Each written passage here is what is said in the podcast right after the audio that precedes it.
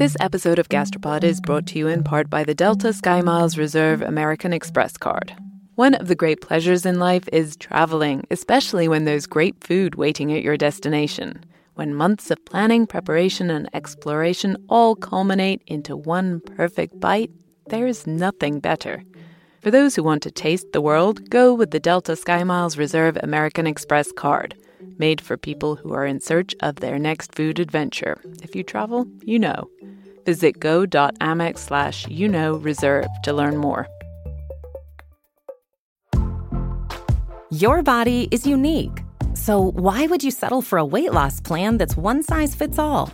Noom is the weight management program that takes into account your biology to build a custom plan just for you. Stay focused on what's important to you with Noom's psychology and biology based approach. Sign up for your trial today at Noom.com and check out Noom's first ever cookbook, The Noom Kitchen, for 100 healthy and delicious recipes to promote better living. Available to buy now wherever books are sold.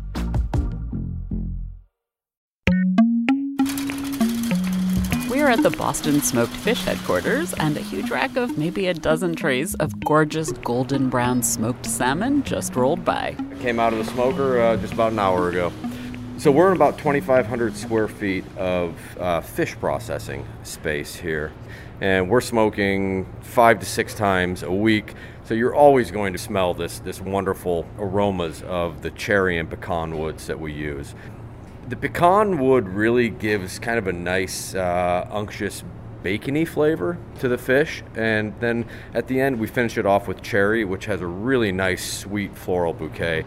Oh, God, I love smoked fish. Please tell me this is an episode all about smoked fish where all we do is eat smoked fish. I wish I did at least get to smell the smoking fish. And let me tell you that cherry and pecan wood smoke with the unctuousness of the fish. I was salivating throughout the whole visit. I wish I'd spent the whole time eating. Smoke makes everything taste great smoked fish, smoky mezcal, my personal favorite flavor of crisp, smoky bacon. But why is smoke so delicious? This is actually a question that one of our listeners and supporters asked us too. Hi, Nikki and Cynthia. This is Keith Sutherland from Dublin. I was enjoying a glass of my favourite whiskey, Lagavulin, which is famously peaty, and it got me thinking about how many of the things we eat and drink have a smoky flavour. I managed to think up quite a long list of smoke products whiskey, beer, fancy cocktails, meat, especially bacon, cheese, paprika, Lapsang Souchong tea. And then all sorts of questions sprang to mind. Why do we smoke some things and not others? What happens to the food when we do? Why do I love smoky whiskey but hate burnt toast? I'm hoping Gastropod can find out some answers. And this is Gastropod, the podcast that looks at food through the lens of science and history, and we are here to answer your questions. I'm Cynthia Graber. And I'm Nicola Twilley, and this episode is dedicated to all things smoky, including something we get a ton of emails from you all about barbecue. Listener Nicole is just the most recent barbecue truth seeker. Hi, Cynthia. Hi, Nikki. I was hoping you could help me. If somebody asked, I would say barbecue is my favorite type of food. On the way to our local barbecue joint, my husband, who immigrated here from New Zealand, asked what really is barbecue. It turns out my American barbecue knowledge is pretty poor. I couldn't offer any helpful information at all. So, we've heard of Texas, Carolina, and Kansas City barbecue. Are they really different? Could you please offer us a history and understanding of American barbecue? Thank you so much. Those are our marching orders, and that's just what we're off to do this episode investigate. The other night, I had friends around for a socially distanced, COVID safe outdoor gathering, and because it gets chilly at night in LA, we lit a fire. And then, because we're actually not very good at outdoor things, it smoked for a while and we all cried. Many of us have had that experience. I've cried plenty at campfires, but it did make us wonder what is smoke? Smoke is the. Oh, man. Sorry. I wasn't quite ready for the, the, the cosmic nature of that question. Harold McGee has been on Gastropod many times before. He's an expert on the science of cooking, and he just wrote a fascinating new book called Nosedive, a field guide to the world's smells. He did, of course, have a slightly more detailed explanation of what smoke is. Smoke is the product of our essentially taking living materials and disassembling them into little bits. Harold says it is, in fact, a farewell whiff of life's organized structures as they disintegrate into thin air before our eyes. Truly, he's a poet of smoke. Smoke seems eternal, but it actually hasn't been around since the very beginnings of our planet. A few things had to happen before smoke appeared. So, first of all, we had to get life up onto land. And then the oxygen levels in the atmosphere had to rise high enough to sustain fire. On the very early Earth, fires might have been started by lightning strikes and volcanic eruptions, but until plants got onto land and started sequestering carbon in their bodies and breathing out oxygen into the atmosphere, those early sparks would have only created a quick little puff of smoke, not fire and smoke as we know it. The first increase in oxygen in our atmosphere came from microbes in the oceans, but the oxygen content of air had to get to about 15% for smoke to exist. And for that, we needed plants. They provided both the fuel and the oxygen itself. Fire and smoke need two things they need carbon to burn, and that's the body of the plants, and then fire needs oxygen, which sustains all the reactions that happen after a lightning strike to keep that tree trunk burning. But this is all distant history. Harold says the earliest evidence of persistent fire, and thus the earliest evidence of smoke, it goes back at least 400 million years.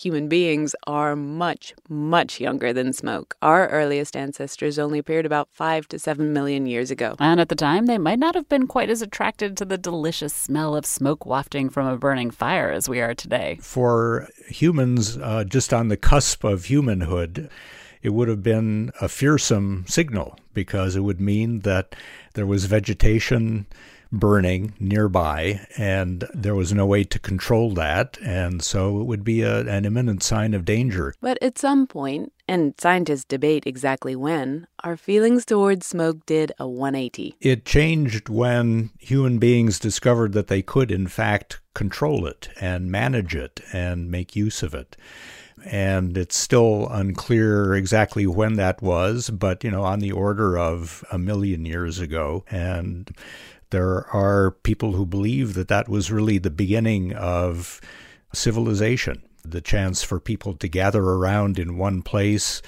stay warm in cold climates, and commune with each other and perhaps most important of all, begin to transform the material world in ways that uh, were not possible before. We had been afraid of fire, but we came to love the scent that meant that dinner was on its way, and we could tell stories across a glow that lasted on and on as night's darkness descended. Instead of it being a sign of danger and, you know, unseen danger coming from afar, now it's the focus, it's the hearth, it's gathering together, it's preparing food, it's keeping warm, it's having light after the sun goes down, all positive things. And from that point on, for most of human history, smoke was our constant, beloved companion. It was there when we cooked, when we huddled together in the winter, when we started clearing fields to sow crops. Smoke was the signature smell of humanity.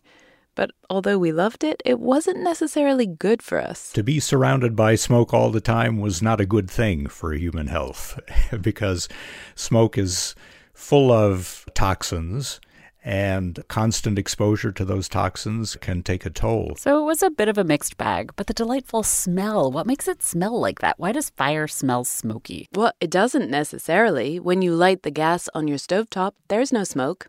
Harold says that's because there's no smoke when something fully combusts, and full combustion happens when what you're burning is surrounded by oxygen, like the gas on your stovetop, where the gas molecules are completely surrounded by air. When you're cooking over a, a gas grill, you're combusting propane which is a very simple molecule. There's plenty of oxygen around the flame, and so the propane burns to carbon dioxide and water, and that's it. There are no volatile molecules with particular smells coming off. But when you burn charcoal or wood, you are essentially doing the same process of heating, but material that's much more complex and where the supply of oxygen is only partial. So there are parts of the wood that aren't getting a lot of oxygen and are getting transformed by heat into new molecules, new molecules that have smells. And then because some parts of the wood aren't super hot, the molecules escape. They don't totally combust, and so we can smell them. And depending on the temperature and depending on the moisture content and depending on the nature of the materials to begin with, you get different sets of volatile molecules coming off, usually a kind of shared set, but then the proportions can vary, and so different smokes from different things will have different smells. Most of what you burn when you burn wood is plant sugars, cellulose and hemicellulose. Harold says they break apart pretty easily when heated. So there are sweet smells and buttery smells and just bready very pleasant smells that come off of the breakdown of cellulose and hemicellulose at relatively low temperatures. Then there's lignin, that's the strong part of the plant that helps it stand up straight. It's particularly abundant in wood and bark, and it only starts to burn at very high temperatures. Then you start to get very different sets of molecules that are the the more recognizably and characteristically smoky tarry, but also sometimes very pleasantly spicy molecules. And what this all means is that the smell of smoke varies depending on the temperature of your fire. You can actually notice a lot about the evolution of a fire by paying attention to its smells. When you first light it, you're mostly getting those lower temperature sugar breakdown products, and so it, it has a kind of sweet sometimes even a buttery sort of smell. But then as it gets going, then it does become more spicy and more medicinal and eventually more tarry and even more reminiscent of solvents. So as the fire develops over its lifetime, its character changes. But at any moment in that lifetime, you're basically getting a combination of all these different things just in different proportions. Sometimes people notice that smoke smells a little like vanilla or like cloves. The clove tree and the vanilla orchid manufacture those particular smells as chemical defenses, but they weren't the inventors of these scents. When we smell the smells of vanilla and clove in smoke, we're actually smelling them in their original form. Uh, that's where they would have appeared on the earth in the first place, in the smoke. And only later did plants come to synthesize the same molecules for their own purposes. So I like to think that um, rather than thinking of smoke as sometimes having clove and vanilla notes, we should think of uh, clove and vanilla as having smoky notes. The chemicals that we smell as vanilla and clove scents are exactly the same whether they're in smoke or in a clove flower or vanilla orchid, but these are two totally different pathways to making those chemicals, and smoke did it first. This is delightful, but it also has a culinary application. It means that the art of creating the most delicious smelling smoke is a lot to do with temperature, which is to do with how much oxygen is getting to your wood or charcoal.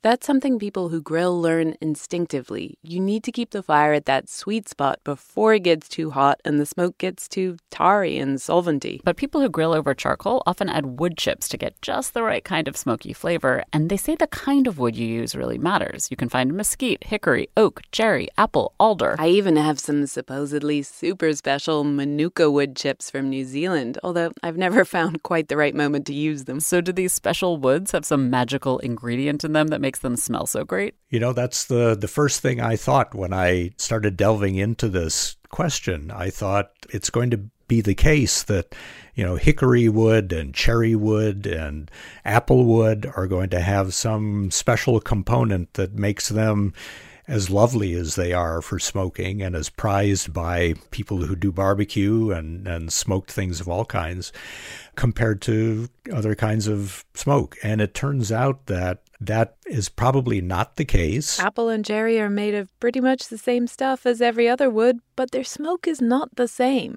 Why? So the the nicer woods tend to give off more of the, the sweet and spicy.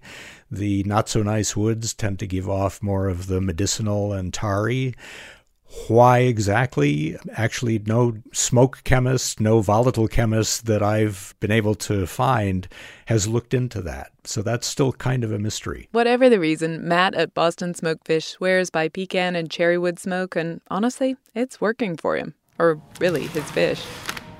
Now we're over to our packaging area. Uh, we're packing up some hot smoked salmon fillets here.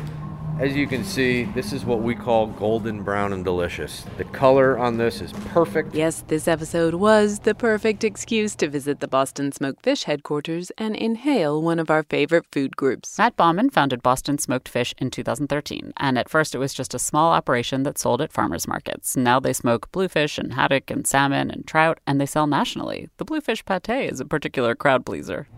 Well, we primarily hot smoke there's a difference between hot smoke and cold smoke. Hot smoke means that you're actually cooking the product, you're using heat. In hot smoking, you want to get the fish up to a particular internal temperature, usually like 145 degrees, and keep it there for a particular amount of time, often about a half an hour. This helps with getting the smoky taste just right and getting the right texture and getting just the right golden finish to it.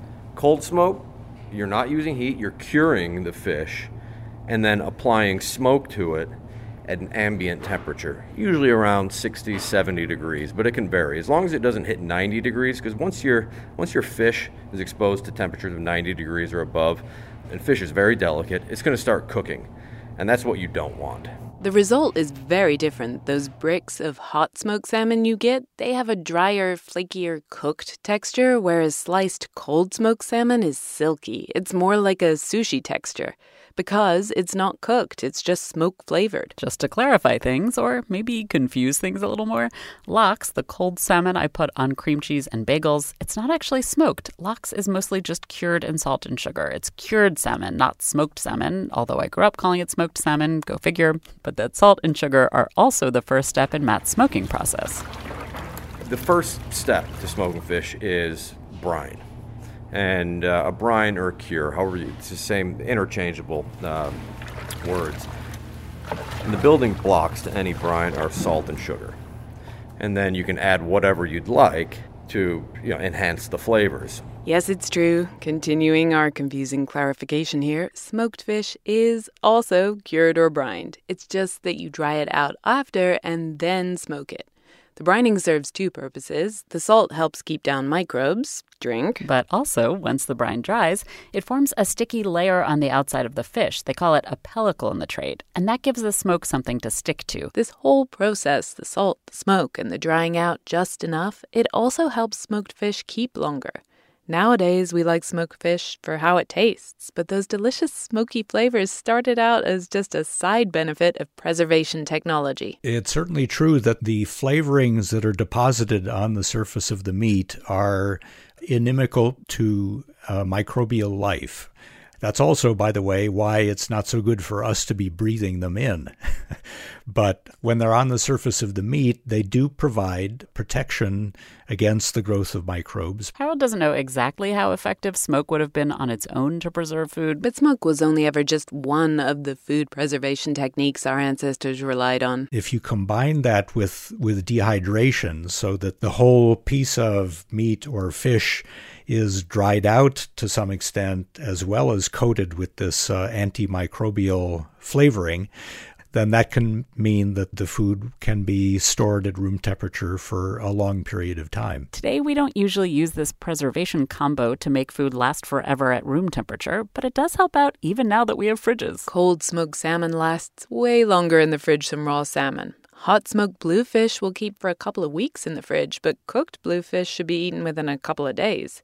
The whole combination really buys you a lot of extra time to eat your fish. In the case of the red herring, up to a year. We are not trying to distract you with a false clue here. The famous red herrings of East Anglia were indeed salted, then dried, and then smoked over a hot fire of oak and turf for up to 48 hours before being left to age in a room temperature smoky barn for another few weeks. This process turned what were originally silvery white, soft, and delicate little fish into rock solid, super salty, super smoky, super aromatic, dark brownish red, 8 inch rehydratable meals. This super smoked style herring was called bacon herring, and it certainly smelled savory enough to turn the head of a dog and distract them from the scent of the fox they were supposed to be hunting.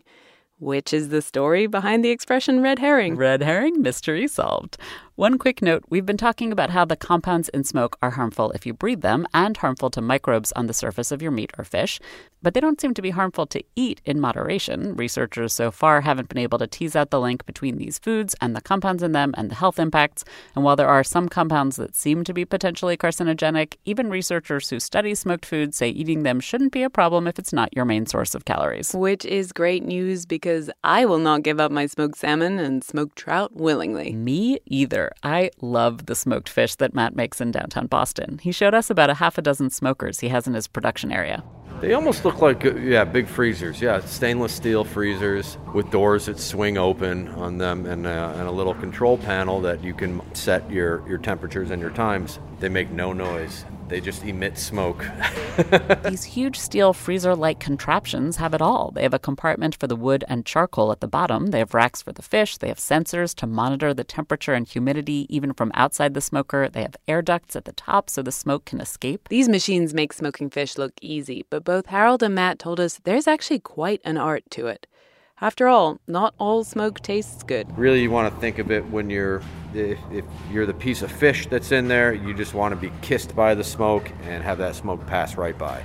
You don't want that smoke recirculating because smoke can get stale. Those of us who made the acquaintance of Mr. Bong back in college will be familiar with this phenomenon. As the molecules in smoke bang into each other in an enclosed space and begin cooling down again, they start joining forces and turning into new molecules that have a different smell one that we perceive as stale. So that's one thing that can go wrong. Matt's colleagues keep an eye on the smokers to make sure there's a constant flow of wispy smoke out the top that says that nothing's getting stale inside. And then, like Harold told us, high temperatures can lead to bad tasting smoke. It can make a tremendous difference because if you let the the fire kind of go out of control, and I can speak from personal experience on this score, you end up with those harsher, tarry, volatile molecules being produced, and they're just as good at sticking to the surface of the meat as the spicy and sweet molecules are. And that's why it's really important to keep the temperature in a kind of medium range where you're creating those sweet and spicy molecules, but not creating the tarry, phenolic, medicinal ones. Once the fire gets too hot, the nice chemicals in smoke are overwhelmed by the ones that smell harsh and ashy. Hence why we hate the smell of burnt toast, but love, love, love gently smoked fish. Matt says this need to smoke it gently, that's actually where people often go wrong. A lot of people take it out of the brine, put it on their smoker, and come back a few hours later and will taste like a trash fire. Likely you weren't controlling the temperature in your chamber very well, and uh, whatever wood or fuel you were using ignited. And once that wood ignites, it creates a black smoke, and you're really gonna you're gonna ruin the product. But the smoke itself is not the only thing Matt has to worry about. There's what you're actually smoking. Matt says oily fish are great for smoking because they stay moist even after all that time in the heat. When Matt first tried to smoke haddock, which is definitely not an oily fish at all, it didn't work out so well. The fish totally dried out. First time I smoked it, I opened up the smoker and said, Where'd the haddock go? Because you lost half of it. Uh, we've been smoking haddock for probably about seven years, and we're, we're much better at it now than we were but uh, it's still it, it's it's the toughest fish that we smoke. Yep, turns out when you cook fish in a hot smoker, water will evaporate off. That's something you have to watch out for when you're smoking food, but it turns out that water can actually also absorb smoke too in a good way, which is an observation that led to a product. Liquid smoke is essentially smoke that has been passed through water and then the water has been kept and the other stuff that's in smoke which once you pass it into water becomes uh, obvious as this kind of gunky particulate matter that's screened out and what you're left with are the soluble materials that are responsible to a large extent for carrying the, the flavor. A Kansas City pharmacist realized liquids could in fact absorb those flavors, and he invented liquid smoke in 1895. Adding a drop of liquid smoke could give you the flavors of smoked foods without actually needing to spend all that time smoking them. Though, of course, it doesn't have the same effect on texture or improvements in storage times. People look down on liquid smoke as a shortcut, but it is actually the very same chemicals that settle onto the surface of Matt's bluefish or your favorite barbecue. So, my partner Tim and I did our own science experiment on whether smoke gets into liquid. We bought 20 jumbo oysters and we popped them on the grill. We had charcoal and some hickory chips. And the plan was that the muscle that holds the oysters closed would relax and open in the heat, and then that smoke could get into all the delicious brine. I'm gonna just pop them on here. I don't want them over too much heat. It's getting a little hot. Some they're so big you can't tell what's the bottom and what's the top. It took longer than expected to get them to open because they were really huge. But then came the tasting. We put on some melted brown butter and a few dashes of hot sauce. Oh wow. What does it taste like? It tastes like an oyster at a clam bake on the beach. like with a fire going and the wind. It's it's great. Mmm. Wow. With the smoke and the brown butter and the hot sauce. Oh my god, it's amazing. Smoke for the win. We are 100% signed up members of Team Smoked Fish here at Gastropod, in case you hadn't noticed. But much of the world is on Team Smoked Meat. And in the US, the most famous smoked meat is barbecue. And like our listener Nicole, we have to admit we don't really know exactly what barbecue is. So we went to an expert. This episode of Gastropod is brought to you in part by the Delta SkyMiles Reserve American Express card. You know that feeling when you try a new food for the first time and your mouth experiences these brand new flavors and sensations? It's like, wow, I didn't even know a food could do that. This happened to me when I went on this amazing trip to the northern tip of Queensland in Australia. We were so far north that we were off the country's electrical grid, and we were staying on a banana farm where they grew dozens and dozens of different kinds of bananas. In the morning, I woke up to a basket full of some of the most bananas bananas you can imagine. Red ones that were super soft and sweet, like raspberries, and small finger sized ones that were sort of floral, and even blue ones that tasted exactly like vanilla ice cream. Life's too short to pass up extraordinary experiences. And if you're ready to take your next big food adventure, go there with Delta SkyMiles Reserve American Express card. If you travel, you know. Visit go.amex slash you know reserve to learn more. Most weight loss programs focus on restriction and inflexible routine, which is why most diets fail. But Noom isn't a diet. It's a weight management program that uses psychology and biology to help you develop healthy, sustainable habits. Noom believes that weight loss starts with the brain, and their daily lessons are tailored to help users understand the science behind food cravings and eating choices. Whether you want to lose weight, increase physical activity, meet a health goal, or simply change the way you think about food, Noom can help you build healthy habits while still enjoying your favorite foods. Stay focused on what's important to you with Noom's psychology and biology based approach. Sign up for your trial today at Noom.com and check out Noom's first ever cookbook, The Noom Kitchen, for 100 healthy and delicious recipes to promote better living. Available to buy now wherever books are sold. Yeah, finding the definition of barbecue is like trying to chase and hold a greased pig. It's really slippery. This is Adrian Miller. He's been on the show a couple of times before talking about mac and cheese and watermelon, and he's just written a comprehensive history of barbecue in America called Black Smoke. But even he struggled to pin down exactly what barbecue is. At the end of the day, in general, Adrian says what barbecue is it's a technique that developed in America to cook meat low and slow. It's cooked usually in a pit over charcoal and wood for many, many hours at low temperatures. It might be a whole animal or part of an animal, it might have sauce, it might not, but really, this is barbecue. And even barbecue novices like us realize that in America, it is a very sacred and special thing, and in general, a very big deal. Slow and low, that's how we roll. These ribs are so tender, you can pull a rib off just like that.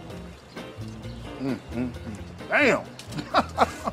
Like it, it should be in a museum encased, you know, like it's security guards everywhere. This meat, like when you break through this this little layer of spice perfectly crusty, slightly charred outer shell, and you get to this part right here. I'm gonna go ahead and call this the tender zone. When you're in the tender zone, you no longer need to do anything besides just kiss it. And this thing falls apart. You see all that fat? When you take a bite, this will just start melting on your tongue, creating this magical, silky, smooth, rich, sauna like experience for your taste buds. Those are clips from the Southern Foodways Alliance and Mike Chen of Strictly Dumpling, and that is some serious love there. What is it that makes people so obsess over this particular style of cooking meat? Deliciousness. So the result would be sublimely smoked meat. You don't want it too heavily smoked, but uh, just sublimely smoked meat that's tender but still has a little bit of firmness to it. So it's no mystery why barbecue is such a big deal in the US. People like it. The real mystery, Adrian told us, is where barbecue was invented, where it comes from. So I, I was really interested in this question because believe me, I wanted to say it came from West Africa. I wanted to say barbecue is West African, cross my arms in an X and say Wakanda forever. But when you look at pre colonization or at least pre European contact, in West Africa, the way that West Africans cook meat does not really look like what we call barbecue today. Adrian says that the people who lived in the regions of West Africa who were enslaved in the U.S., in their food traditions, they cut up meat in small pieces and stewed it. They didn't cook large pieces over fires for a long period of time, so they didn't invent barbecue. The most common origin story for barbecue is actually that it's an indigenous Native American tradition. So Europeans who are lost show up in the Caribbean they find some indigenous people cooking a type of meat and they the word barbecue tries to approximate what the indigenous people were calling that type of cooking. In fact, the story comes from Columbus's landing in Cuba in what's now Guantanamo Bay. His party arrives on this island and they see basically this wooden platform on raised sticks and then, you know, this is a sign of things to come without even asking for permission. They just helped themselves to what was cooking. It wasn't until later, when the indigenous people came back to check on how their smoked food was doing, that Columbus learned that what he'd stolen was called barbecue. Although Adrian says that to the best of our knowledge, it seems as though the word barbecue originally referred to the wooden platform thing that the meat was sitting on. And the native islanders weren't even actually barbecuing the meat as we'd know it today. They were more smoking and drying it out like jerky. But the word itself seems to have stuck. So then, where did this low and slow method of cooking whole animals come from? Not Europe. Back home in Spain, Columbus, and even my compatriots in Britain, we also didn't have a barbecuing tradition. We had spit roasts, which is cooking a whole animal over fire, yes, but at a much hotter temperature while the carcass is being rotated around. That's kind of the same spirit as grilling, which also uses really high heat, but that's usually smaller, thinner pieces of meat that will cook more quickly over that really hot fire. So the long and short is that barbecue as an American cooking style has no obvious single ancestor. I think it is a mix of Native American smoking traditions in Virginia that were kind of melded with European grilling traditions, and then later West African expertise in, in cooking meat. So I think all of those things come together to create barbecue in Virginia. It's kind of a fuzzy origin story and not so great for most of the people in it. So, one thing I wasn't really aware of previously is the, the extent that indigenous people were enslaved by whites first before they transitioned to African slavery. So uh, the first barbecue cooks were Native Americans, of course, as free people, because they were doing their own thing that was called barbecue. And then when Europeans started redefining what barbecue was, they actually started having enslaved indigenous people making this food. But indigenous slavery didn't work for a number of reasons. And so they transitioned to African slavery. And here's the thing um, old school barbecue is hard work. Somebody's got to chop all the wood. Somebody's got to start burning it down and tending the fire. Somebody's got to get those animals, butcher them, and process them and prepare them for the cooking. And then somebody has to do that cooking where they're flipping whole animal carcasses over a live fire and dousing with sauce. And so the racial etiquette of much of our nation's history is that if there's hard work to be done, make black people do it and don't compensate them. Despite, well, really because of all the hard work involved, African Americans became experts at barbecue. Adrian says their contribution in particular to this uniquely American cooking style was their skilled use of spices. And thus, barbecue was transformed. From a native word for a platform for smoking meat to preserve it to today's expansive and slippery term. Barbecue means a cooking method, the dish itself, and the social event around it. And barbecues certainly became the center of social life in the pre Civil War South. Yeah, so barbecues start out as rowdy parties, really, with white people shooting guns, drinking liquor, and gambling. And then in the late 1700s, as we coalesce as a nation, barbecue became part of just kind of civic pride. And I argue that barbecue was well suited for these occasions because barbecue was scalable. Really, it just depended on how much land you had, how many animals you had, and how much labor you had. You could cook a ton of uh, a barbecue. And we get reports that, you know, there were barbecues where 30,000 people show up or 50,000 people.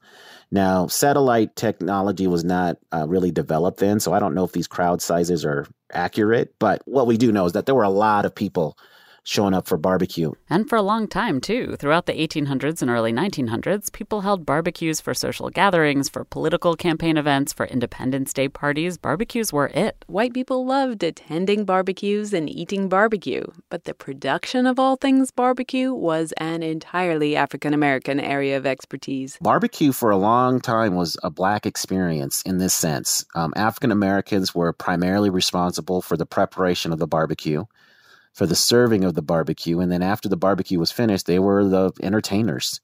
And so, uh, you know, you have all of these accounts of of whites just watching barbecue being made, which I, you know, it's a spectacle. I I could see why people would be interested in watching that.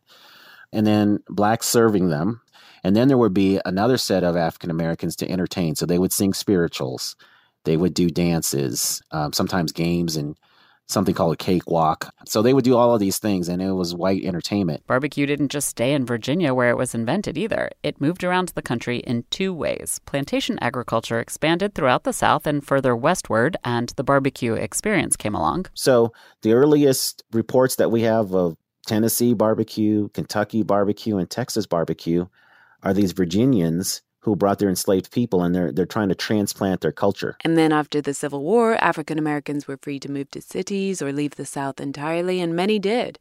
And of course, they needed to earn a living. So barbecue was one of the three ways that food entrepreneurs made a lot of money. When people left the South, or even in the South, when they started restaurants, usually they featured special occasion food. It was the stuff that you normally couldn't get or make yourself and you relied on some expertise. And so typically it was fried chicken, fried fish, and barbecue. Those were like the three main sellers for these entrepreneurs.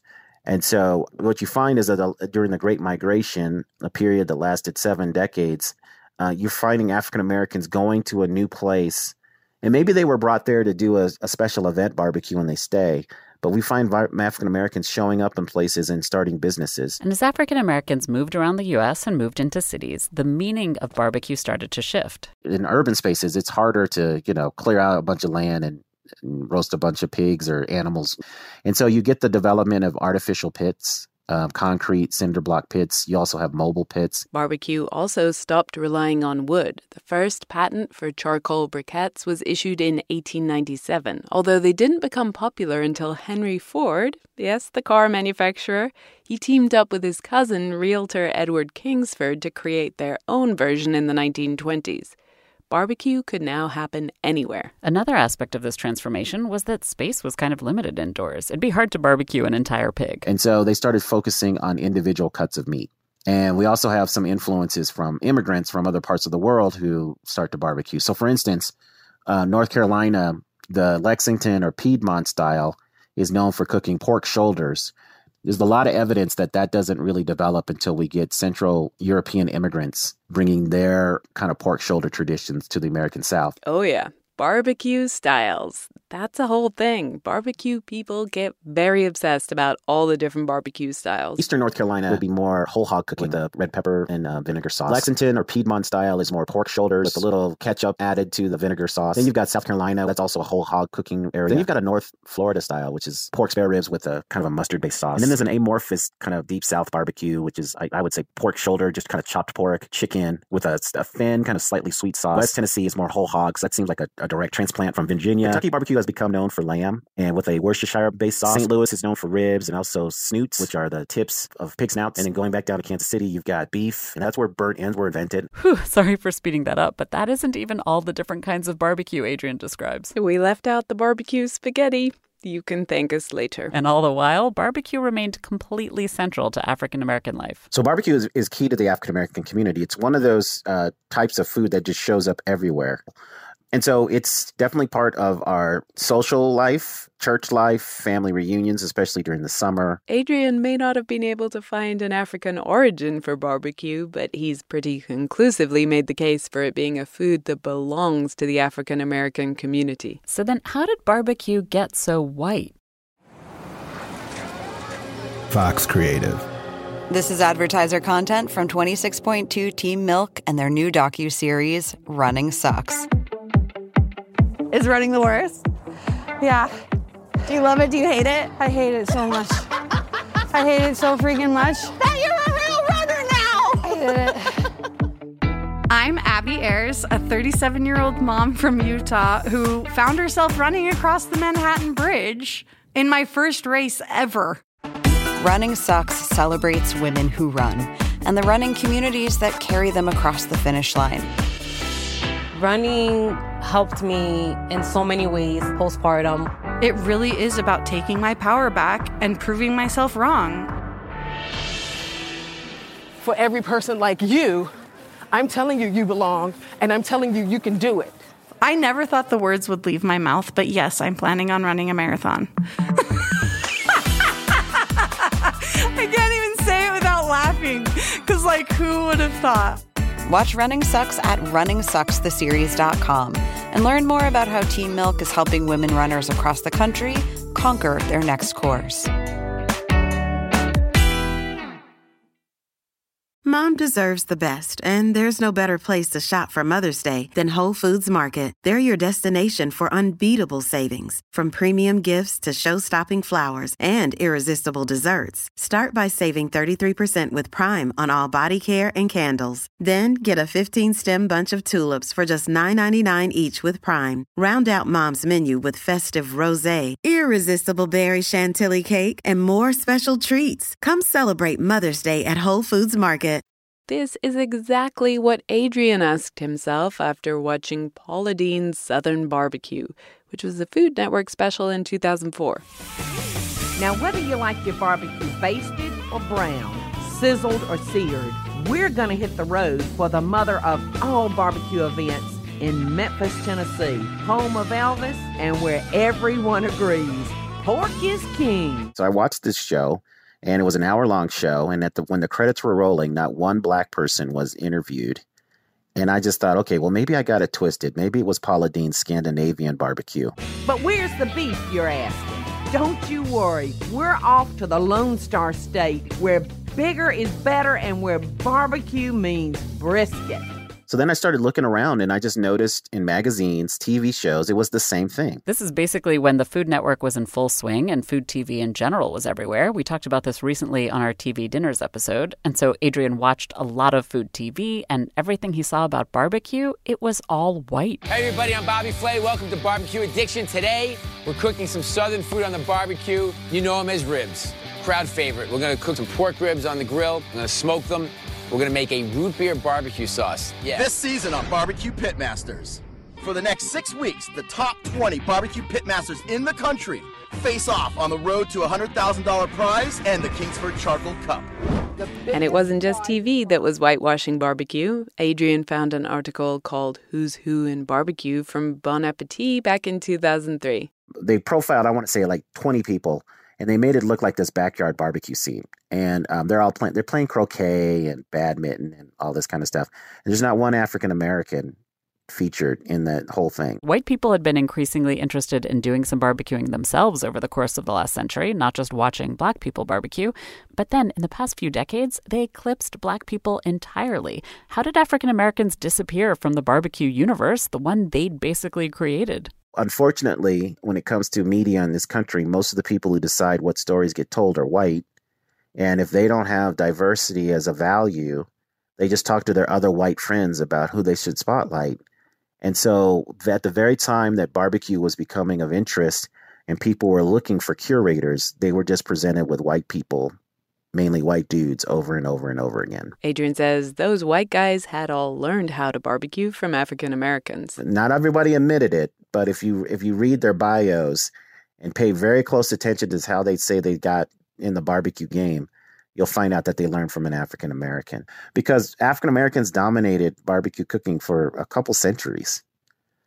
So it's hard for somebody to say that they did were not influenced by a black barbecue at some point. There were, of course, plenty of black owned barbecue joints around the country, but they didn't have the same spiffy look to them that a lot of white reviewers expected from a restaurant. Black run barbecue joints are going to look run down, and that speaks to the chronic lack of access to capital that black entrepreneurs face. So usually they're getting a building that's worn down and they don't have enough money to fix it up or do all the other things that you might see in other barbecue places. Plus, those black owned restaurants were likely going to be in neighborhoods that had been systematically underinvested in thanks to redlining and more racist loan making and government policies. And those weren't the neighborhoods that local newspaper restaurant reviewers tended to head to to find a place to review. You know, a lot of people in a, a community looked, back then at least, looked to the local dining reporter or the restaurant reviewer for guidance on where to go.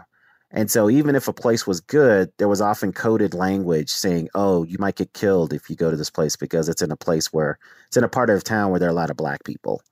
And so, uh, you know, there are code words like, "Oh, it's a, a sketchy neighborhood," or "It's an up and coming neighborhood," or you know, things like that. But this is even if a black place got to the point where it was profiled by restaurant reviewers. A lot of times they just didn't pay attention to them. The situation is starting to change today. Eaters are searching out a wider variety and diversity of restaurants. Black chefs are getting more attention, like Mary and Deborah Jones, who were featured on Queer Eye. My name is Deborah Jones, and they call me Little. And my name is Mary Jones, and they call me Shorty. Our passion is the barbecue. It's like an art. Okay, we got a combo plate, burnt ends and beef with a baked bean. I don't know who would get out there and cook that barbecue like we do. So we have we have a few people who are um, making their way. You know, uh, Rodney Scott got the James Beard Award for Best Chef a couple years ago. May of 2018, we uh, won the James Beard Award for Best Chef Southeast. When I got to the stage and I looked back and I thought about all of the chainsaw cutting and the, the smoking hogs all night and learning different styles and techniques from different areas and regions, all of this came full circle and that was the night that I said, it's time for us to go to work and spread the love. So I would say like Rodney Scott is definitely charting that path. He's got multiple restaurants now. And, and you know, uh, truth be told, he's gotten backing from some white entrepreneurs. That helps. Um, I think the same is going to be true for Ed Mitchell. So uh, the question is, will they inspire others uh, African Americans to do this, and I, I, think they will. Adrian is actually a part of this movement. He's trained as a barbecue judge to increase representation, and he's joined the board of the Barbecue Hall of Fame, whose inductees were very pale indeed until quite recently. Black owned barbecue is finally on the rise again. Adrian says it's not getting as much attention as it should, but at least it's a positive trend, and smoke in general is in the spotlight again. Like Harold said, ever since humans learned how to tame fire, smoke became our constant companion until we began to figure out other ways to preserve our food. First canning, and then the all important, most interesting subject in the world refrigeration. Smoke kind of fell out of favor, but it is hot once again. Everyone's writing articles about smoky flavors. People are smoking all kinds of foods at home. The big green egg is the new Weber grill. The trendy people at the Nordic Food Lab put out a guide to smoking all kinds of trendy foraged ingredients. And the author of a recent book on smoking called Project Smoke says smoke is the new salt. I just got an email advertising smoked rhubarb preserves, smoked salt, smoked maple bourbon, smoked salmon bacon, and smoked lemon cocktail syrup. It is officially a trend once Cynthia gets an email. I'll be honest, alongside smoked fish, smoked booze is, in fact, where it's really at for me.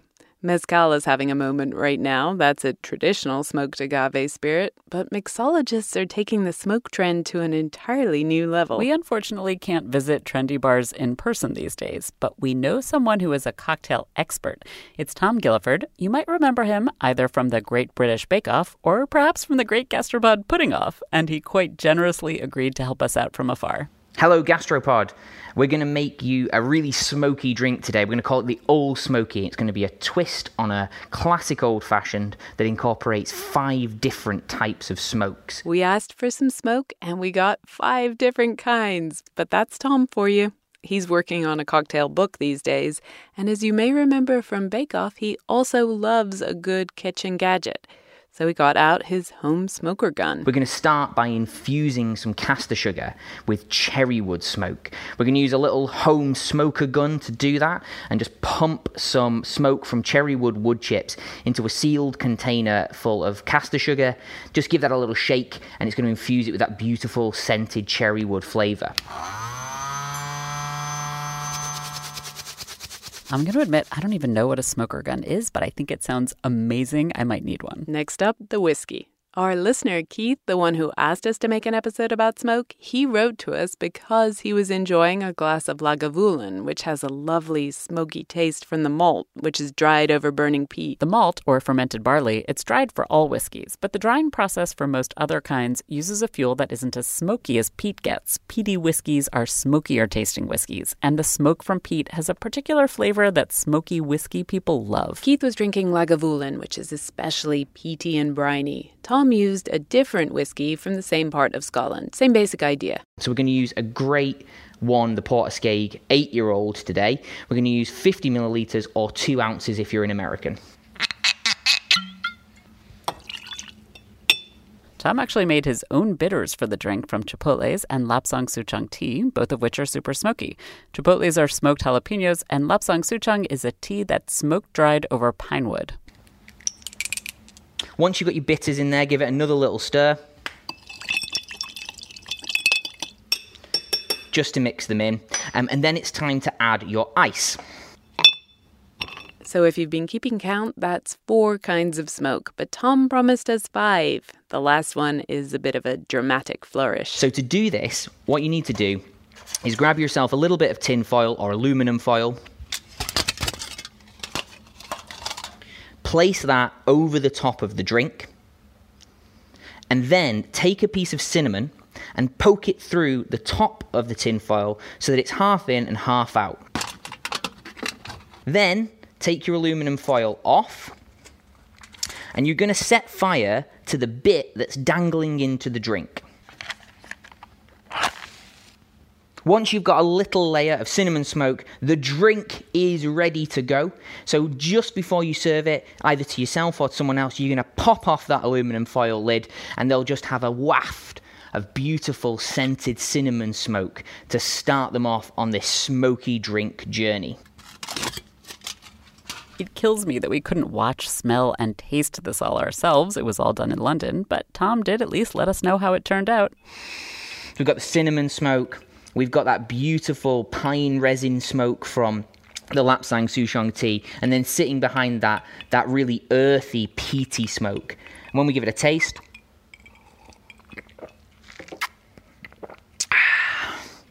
that's where we really get that beautiful cherry wood smoke, that fresher smoke from the sugar. And what we get is layer after layer after layer of different smokes. By Gastropod, and as I take a drink, microbes. Tom Gilliford made us recipe cards for his old smoky cocktail because he is literally the best. And we've got them on our website for you all. Make it and share the pictures. Thank you, Tom, and I hope to try it in person one day. Also, thanks, of course, to Harold McGee, Matt Bauman, and Adrian Miller. We've got links to their books and companies on our website, gastropod.com. Plus, a huge thanks to Gastropod producer Sonia Swanson, whose brilliant idea most of the things in this episode were. We'll be back in two weeks with even more heat. This episode of Gastropod is brought to you in part by the Delta Sky Miles Reserve American Express card. You, dear listener, already know about the transformative power of food. You're probably thinking about food right now, aren't you? Look, we get it. Sometimes a craving is more than a craving. It's a calling that you have to indulge, even if it takes you thousands of miles to get there. For those who want to taste the world, go with the Delta Sky Miles Reserve American Express card, made for people who are in search of their next food adventure. If you travel, you know. Visit go.amex slash you know reserve to learn more. Why do you run?